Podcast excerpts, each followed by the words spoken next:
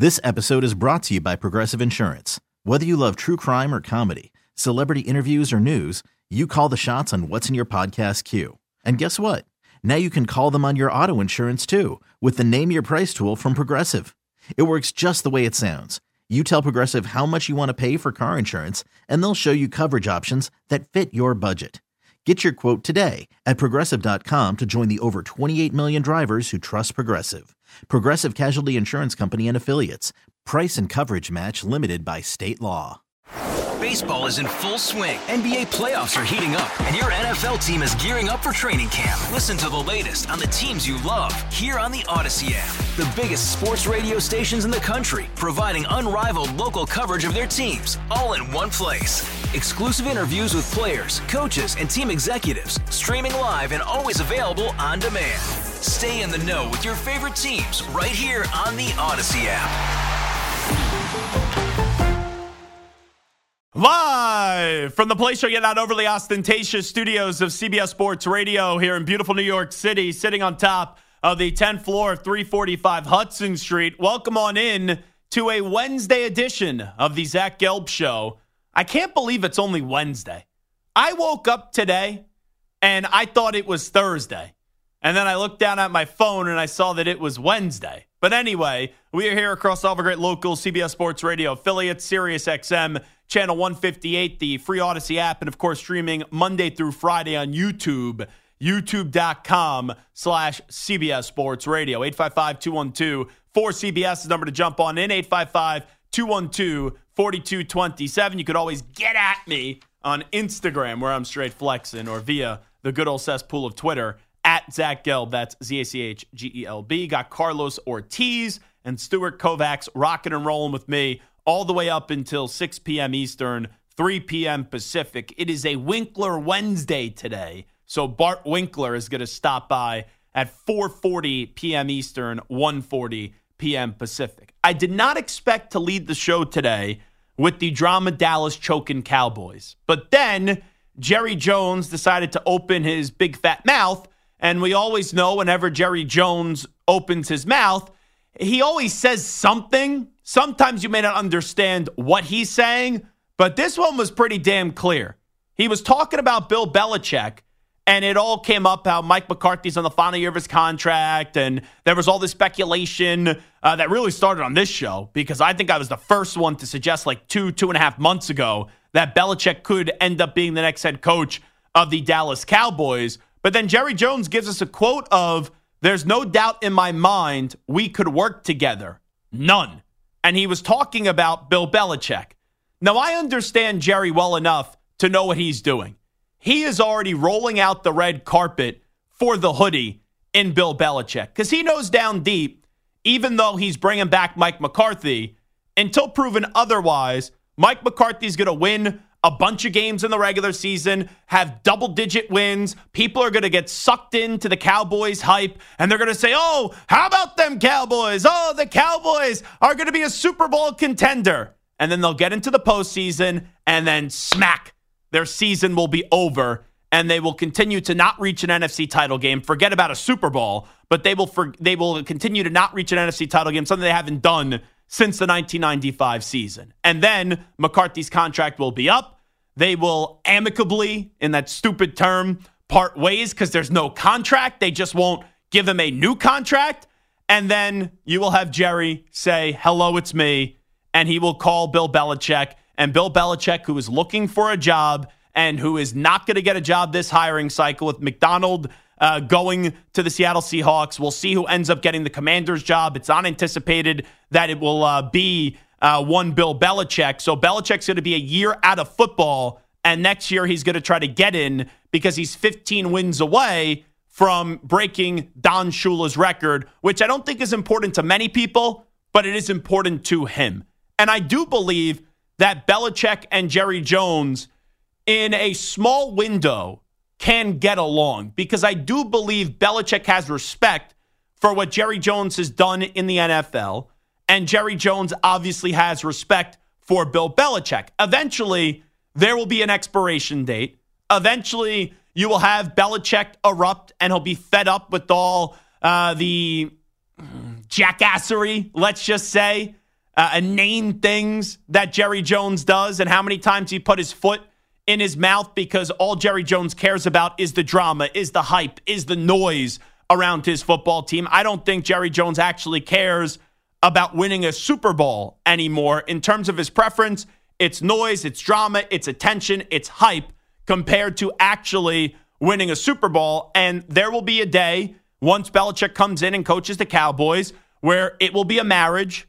There will be a lot of appeal to begin that marriage. But as the marriage goes on, this is not going to be a long lasting marriage for many reasons.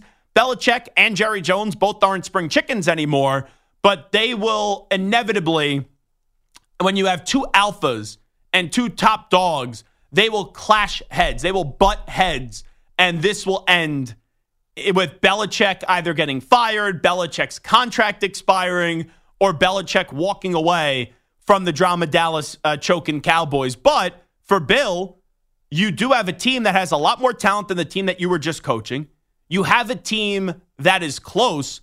And how many more appealing options are there going to be for you a year from now? Now, like Belichick could play some mind tricks and some mind games, like Mike McCarthy. What was the one critique of Mike McCarthy? He wasn't willing to embrace analytics. And when he sat out a year, right? We had the shot of him in his home doing all the advanced scouting, saying he's a changed man. You had all these articles of these reporters because Mike McCarthy was talking to them, sucking up to Big Mike. And uh, Mike McCarthy was saying that he's embracing analytics now. So that perception change. All Belichick has to do is go on like the NFL network, go on ESPN, go on Fox, go on CBS, NBC, whatever it is where there's a mega audience rub elbows with the people next to him, and actually put on somewhat of a charming face and a charming look and showing that he could adapt, he could change. And as long as you just give that presentation of it, you don't actually have to change when you get the job, but it's about getting the job.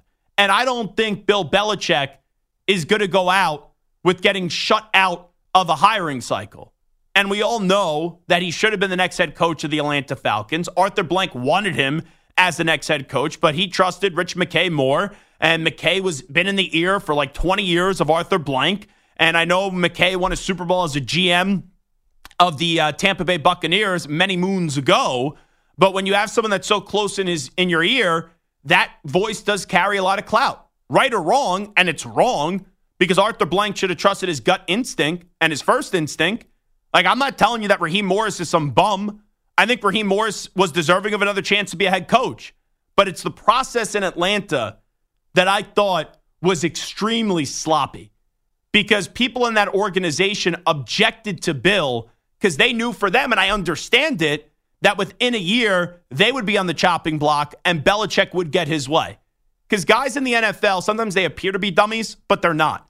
They know Belichick is not going to come in and be this uh, glistening person and this charming person and is going to genuflect to guys like Terry Fontenot and uh, other guys in that organization because Belichick has an ego and he deserves to have that ego. And he has this presence to him that I'm the man. I've won six Super Bowls. I won two other Super Bowls with the Giants as a defensive coordinator. I'm one of the brilliant minds, the most brilliant minds this game has ever seen. People call me the GOAT. So you need to get on my page. You need to do things on my terms. I don't need to get on your terms. And that's what has cost Belichick. The reason why Belichick is no longer the coach of New England is because he didn't trust people on the offensive side of the ball. When he was backed into a corner after Josh McDaniels, and I know Josh McDaniels is the punchline to every joke as a head coach, but McDaniels, let's not forget, in Mac Jones year one, they were in the playoffs. They were a double digit win team. They were trending to being a solid, good team, a playoff contending team. And then McDaniels gets the job with the Raiders, and you elect to bring in your buddy Matt Patricia and Joe Judge to run the offense. Like, you want to tell me Belichick wanted to bring in Patricia to be the defensive coordinator or be the linebackers coach or the defensive line coach. I'm okay with that. But to coach the quarterback and to coach the offense, I don't care that he had like some offensive role in 2003. It's one of the dumbest things I've ever heard. And I know Joe Judge has history as a quarterback, but in the NFL, this dude was a special teams coordinator and then had a year or two as a wide receiving coach before he was a failure and an absolute failure as the head coach of the New York Giants. And that's the problem with Bill. Bill was so stubborn. Bill didn't trust an offensive coordinator. So he did something that if you have a brain, you knew it wasn't going to work. Like Michael Holley last year at the Super Bowl came up to me and he goes, I remember when there was speculation about Belichick turning the offense over to Patricia and Joe Judge. Because when we go to Radio Row next week, you'll see it. Uh, I'm very loud. My voice projects, if you can't tell. So I'm, when I'm in a convention hall and I do the open to our show, a lot of people hear me. Like our boss, David Mayernick, each and every year goes, man, I always love when you do the open at the Super Bowl because everyone turns around and they're like, who's this bloviating, uh, loud jackass? Ah, yes, hi, that's me, Zach Gelb. Uh, nice to meet you. But he remembers Michael Holley. He remembered I was, I guess, going on a rant, surprise, surprise, tearing into Belichick for just this idea of trusting his young quarterback with Patricia and Judge. And I said from the start, it was never going to work. And that wasn't like, oh, pat me on the back, Zach, good take. It was just obvious. And I'm a logic guy. Like, you know right away if something sounds right and if something has a chance to work. Now, sometimes you don't think it has a chance to work and it ends up working. Well, then give credit to those people. But where Patricia and Judge's stock were and how important it was with not a lot of talent around him, it never made any sense to have those two guys be the guys to develop Mac Jones in a very crucial year. And that's what I was furious about. So I don't think Belichick's going to adjust. I don't think he's going to change much. But I do believe eventually he'll get another head coaching opportunity. And the one that I look at is Dallas. When you like think about Mike McCarthy.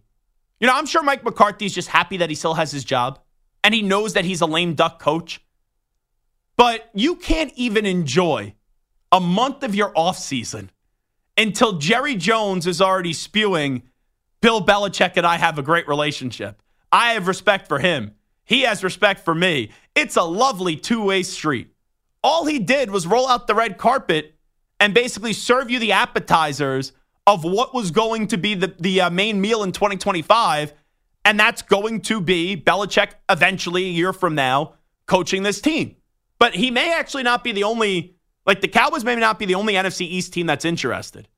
I also read a report from Greg Bedard, who's covered the Patriots for a long time, and he was saying that the Eagles were very interested in Bill Belichick if, if, if, if they could not find a way to rectify things with Nick Sirianni. And Bedard even went as far to say he could be at the front of the line talking about the Eagles for Bill Belichick next year. Like, think about that. And you're already laying that foundation. And if the Eagles, like, I would love the NFL to give the Eagles the four toughest games to start out the year. Because then we'll find out how good of a coach Sirianni is. Because fans are furious that Sirianni's coming back, even though in three years he's made the playoffs three times. The first year he wasn't expected to, he did. The second year he got to a Super Bowl. And this year you start off 10 and 1 and you win one lousy game down the stretch. Yeah, you don't deserve to keep your job. When your locker room was a problem and you're not calling the offensive plays, you have no say in the defense, your locker room was a disaster and it was a cluster, you know what. And not only that, Sirianni is more the coach that, yes, he's a player's coach. And I think you have to be a player's coach to have success moving forward in this league. But there's a difference in being a player's coach and a doormat. And it's abundantly clear that Sirianni is now a doormat, regardless of what the players say about him in that locker room. So you could have the Cowboys, the Eagles, all vying for the services of Bill Belichick next year. And you know what? We know the Commanders won't be in play because they're the one team that doesn't have a head coaching job filled right now. And they're going to be, I don't think it's going to be a David Tepper kind of situation where it's one and done like what he did with Frank Reich. Maybe it's going to be Dan Quinn.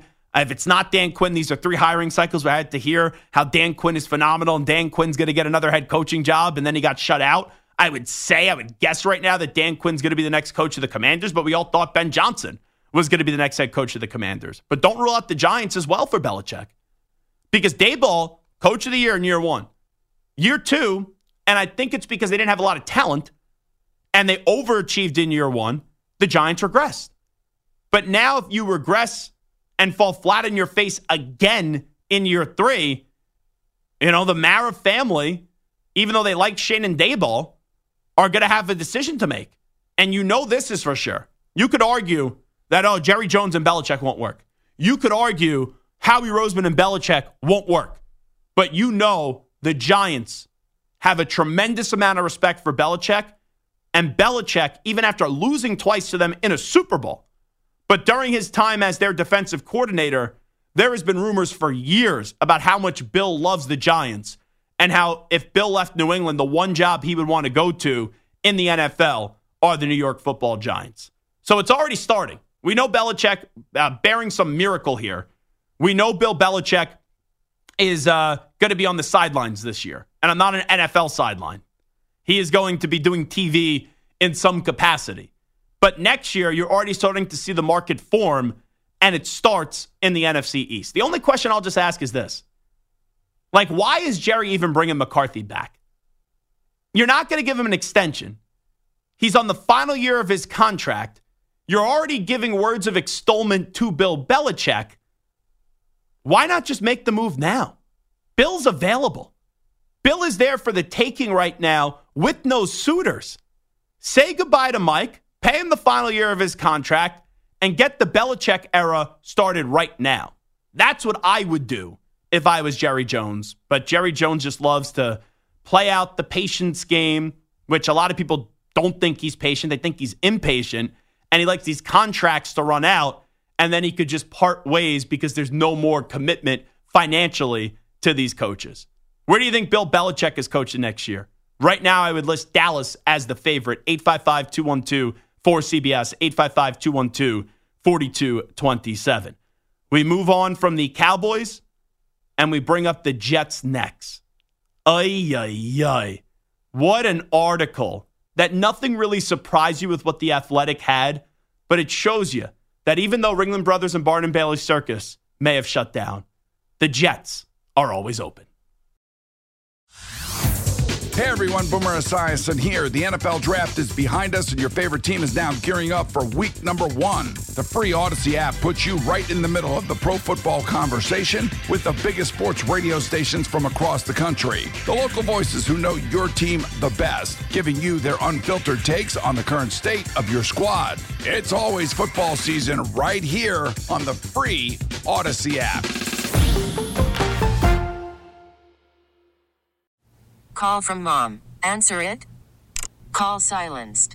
Instacart knows nothing gets between you and the game. That's why they make ordering from your couch easy. Stock up today and get all your groceries for the week delivered in as fast as 30 minutes without missing a minute of the game. You have 47 new voicemails. Download the app to get free delivery on your first three orders while supplies last. Minimum $10 per order. Additional terms apply. All right, it is is Zach Gelb Show on CBS Sports Radio.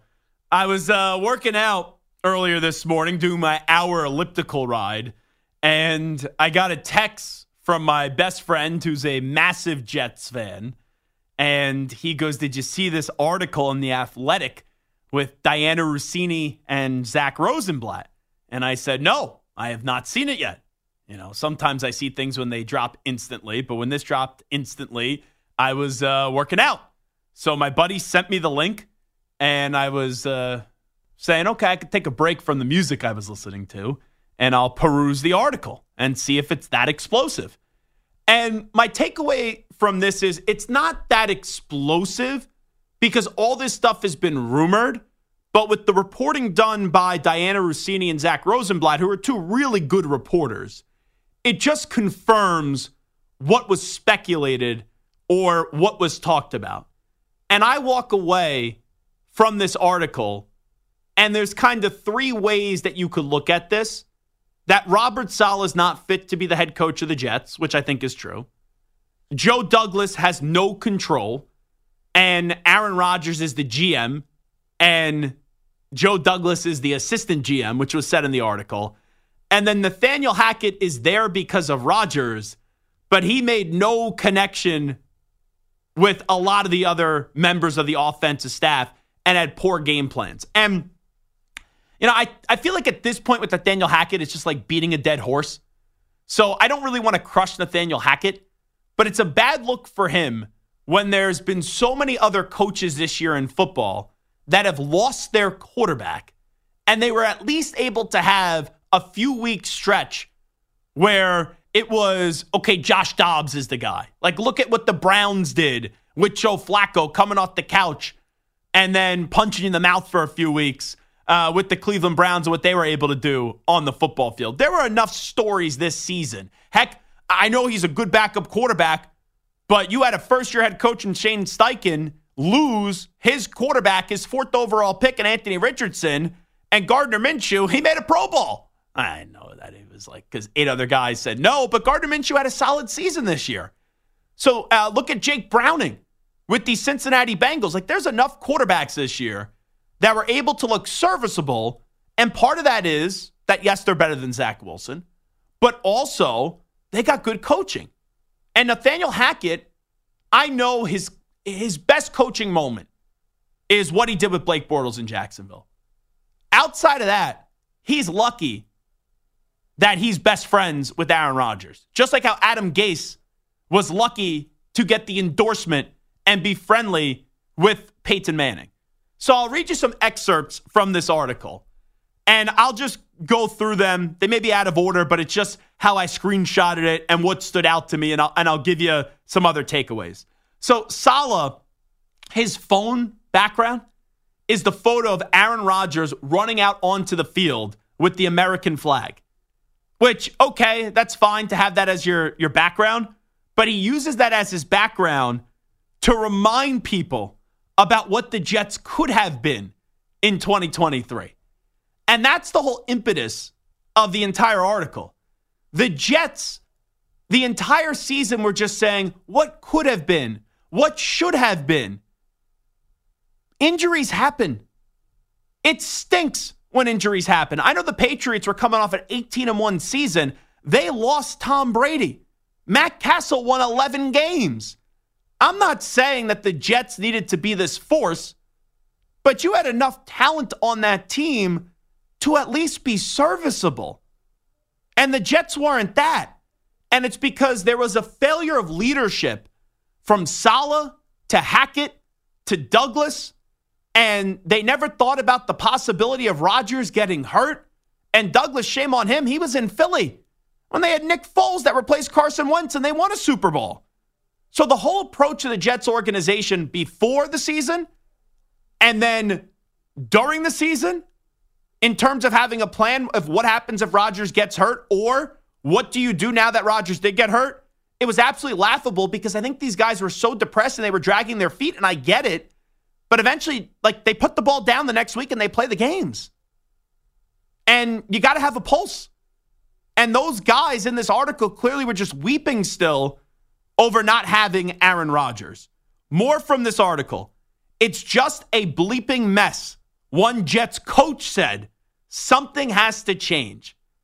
So this says it's a coach. I don't know who the coach is. I don't know offensive side of the ball, defensive side of the ball. I do not know. But I do find it just very peculiar. Like very Larry David interesting. When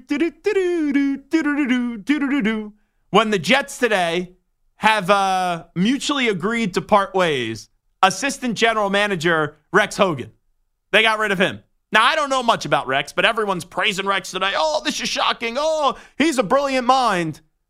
Well, maybe he was the rat. Maybe he was the leak to a lot of this, and they found out that it was Rex. I don't know. I'm just assuming. I don't think it's just a coincidence that this article comes out and then today they've mutually agreed to part ways with their assistant general manager, who's everyone is pretty positive about. So, more on this.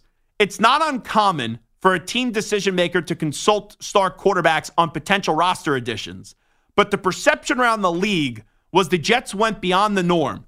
Rodgers isn't the assistant GM, one AFC general manager said. Joe Douglas is the assistant general manager. Now, I have said for the entirety of this year that when Kevin Durant was in Brooklyn, it was very similar to Aaron Rodgers being with the Jets, where Aaron Rodgers is the owner, the president, the general manager, the coach, and the quarterback of the Jets. Rodgers wanted this. In Green Bay, he thought he should have had more input on the roster.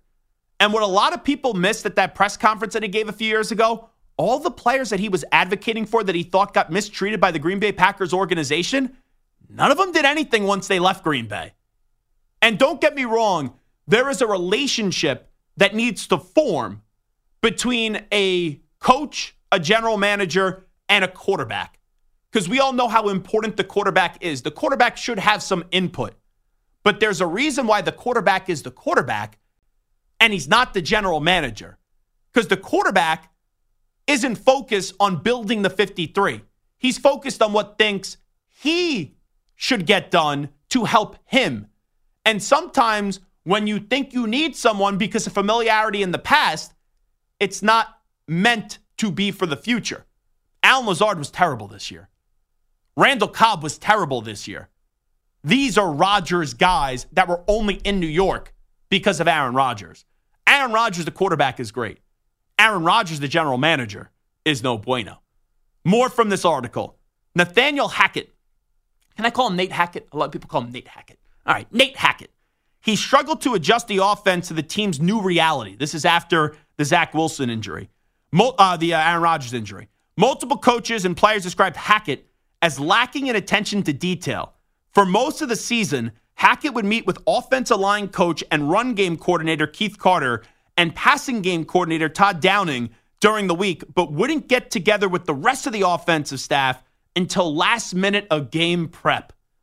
So you're basically forming a clique and you're not using everyone's ability to work together in a tough, and I'll give it, it's a tough situation when you go from Rodgers to Zach Wilson and you're just trusting the offensive line coach, who's also the run game coordinator, and then the passing game coordinator and Todd Downing. Everyone else in the offensive staff doesn't have a pulse. They can't provide input. They can't help Nate Hackett in putting the best version of the Jets offense on the field, and they don't get consulted until the last minute of game prep later in the week. That's a joke. So, more with this in the aftermath, or actually, let me go to this part because this this is with, with Saleh. Saleh's just not fit to be the head coach of New York. And the reason why is you can't be sensitive. I think Saleh has a great personality.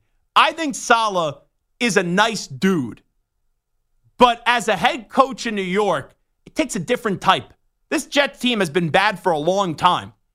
The last time they really had any resemblance of success was with Rex Ryan, who was like an alpha.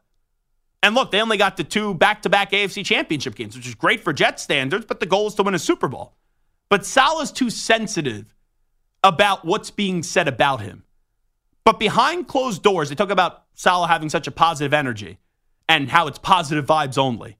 The vibes weren't always positive, especially when Saleh would see negative press reports. He would often bring up how, in his mind, the Giants don't get as much negative coverage as the Jets, calling it unfair. Think about that. He is complaining about the media coverage of the Jets and how it's unfair to what the Giants were doing and why there was no coverage there. Like, I dragged John Mara for years on national radio, and people have locally as well. The Giants have been a joke as well. But what? Because you're being a joke? It's wah. You know, the, the, the Giants are getting a pass. Give me a break. In the aftermath of Rodgers' injury, Saleh beamed his bad luck. Throughout his tenure, he often wondered out loud if he was doomed to the same fate as Vic Fangio, a brilliant defensive coach cursed by misfortune at quarterback. And it goes on to say that Saleh would research a list of great coaches and what their records were Coaches like Belichick, McCarthy, John Harbaugh, Zac Taylor, Mike McDaniel, Kyle Shanahan, and Sean McVay all had losing records in those situations when they were without their star quarterback, and Mike Tomlin was the lone exception to that. That became Saleh's battling cry as the Jets' losses piled up and the criticism mounted. What do you expect? We lost Aaron Rodgers. As the Jets lost games and struggled to score points, job security seemed to be Saleh's primary concern. He wished Johnson or Rodgers would publicly endorse him for 2024. I'll read you one more because this is just the gift that keeps on giving. That sent Saleh into a tailspin. The coach held a meeting with the staff two days later. This is when they wanted Zach Wilson to play, and the report came out that Zach Wilson said he doesn't want to play, and there was some leak, some rat in the organization. That sent uh, Robert Saleh into a tailspin. The coach held a meeting with his staff two days later where he asked the leaker to reveal himself. According to multiple people in attendance, if you come forward now, you won't get in trouble, he told them, while threatening to take their cell phones. Staffers were bemused by Saleh's uh, obsession with the Wilson story and his reaction to it. Ay, ay, ay. Let me just be abundantly clear here. Robert Saleh is a nice guy. Robert Saleh was a good defensive coordinator, but he will fall into the long list of people that are just not fit to be a head coach, and especially not fit to be a head coach with the New York Jets. To turn around a franchise that has been so putrid like the Jets, you got to have some Dan Campbell in you, where you're a player's coach, but you're not sensitive to the criticism and you got thick skin. Robert Saleh doesn't have thick skin. He doesn't trust his coaching staff. There's no order in that locker room. And quite frankly, he's a nice guy that the players like, but he's not respected. He's a doormat. These players run all over him. And this guy is more concerned about why the Giants don't get as much coverage as the Jets when they're just as embarrassing. That's what you're complaining about? Or I'm going to look at all these other coaches and what their record was with, without their star quarterback. How about you control your own situation? Oh, I need Woody Johnson and Aaron Rodgers to give me an endorsement. You don't get concerned publicly with your job security, even if you're feeling it internally. Woody Johnson, I'll give you free advice. Robert Saleh is not that dude. And you need someone like Dan Campbell. And there's a guy out there that could change the Jets, and he's Mike Vrabel. I would fire Saleh today, and I would hire Mike Vrabel tomorrow. But the Jets will drag their feet. They will genuflect to Aaron Rodgers, and that the hope of Aaron is going to change them in 2024. And even if they're better in 2024, this ain't going to result in a championship because they can't even protect Aaron Rodgers for crying out loud. I understand you got to do some things to appease Rodgers, but you got to get control of your organization and you got to start thinking about your future because Rodgers only going to play for another year or two. So go bring in Mike Vrabel now to get set for your future with life without Aaron Rodgers. Because Rodgers with Saleh isn't going to win you anything. It is the Zach Gelb Show on CBS Sports Radio. We will take a timeout when we come on back. Looks like Tommy Brady is replacing Greg Olsen in the in the uh, broadcast booth. Surprise, surprise. What is the best broadcast booth in the NFL currently? And do you have any problem with Brady usurping Olsen? We'll get into that on the other side. Update time first. Here's the Ackman, Rich Ackerman. All righty, it's time to ask the pros, where you, the listener, gets to ask us the question. It's brought to you by O'Reilly Auto Parts. Simply tweet your question at CBS Sports Radio or at Zach Gelb using the hashtag Ask the Pros. Be listening later in the show when we might answer your question. Think O'Reilly Auto Parts for all your car care needs. Get guaranteed low prices and excellent customer service from the professional parts people at O'Reilly Auto Parts. So Tom Brady was doing the media rounds yesterday, and he talked how much he is diligently preparing to be on the Fox broadcast team next year. And the assumption is, and everyone knows this, that Greg Olsen's going to be off the number one team. Now, we don't know if Greg Olsen is going to stay with Fox or if Greg Olsen is going to go somewhere else and maybe get out of whatever his current deal is with Fox. Because I read that right now, Greg Olsen being on the number one team, makes $10 million a year. And if he goes off the number one team, his salary gets reduced to like 3 million. Now, that's a big reduction and Carlos gives me like a, a look right now that there is some uh, smell and some like smell of feces in the studio when he hears that. But still, yeah, I know that he made a lot of money in his NFL career, Greg Olsen. It pales into comparison how much money Tom Brady made. But you're getting paid $3 million to not even be the number one broadcaster, and you have to work what? 17 or 18 weekends out of the year?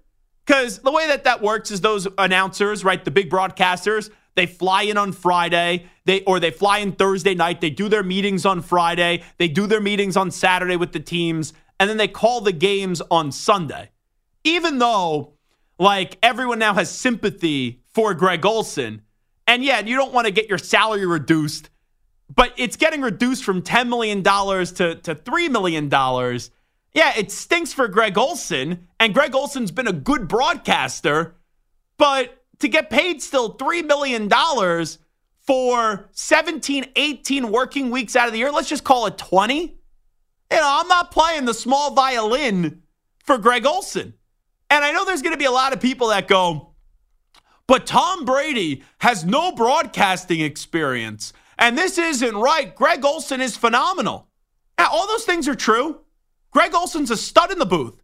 But let's pump the brakes and saying he's John Madden. All right? Uh, like, let's slow down there a little bit. The guy is a really good broadcaster. I always love my conversations with Greg Olsen. I think he's an entertaining, compelling voice calling the games. He has been sensational, but he's not John Madden. All right? You know, Greg Olsen was a good football player. He, he ain't Tom Brady. And that's the thing here. Fox is making a lucrative gamble because they have something right now that's working. They have something right now that is solid. And sure, Greg Olsen is a name, but he's not the name appeal of what, what John Madden was, what Troy Aikman is, right? Who Fox lost to ESPN with Buck and Aikman. And he's a he's a very good broadcaster. That's a solid name. But what happens if Tom Brady's a kick-ass broadcaster? And I don't know if he is.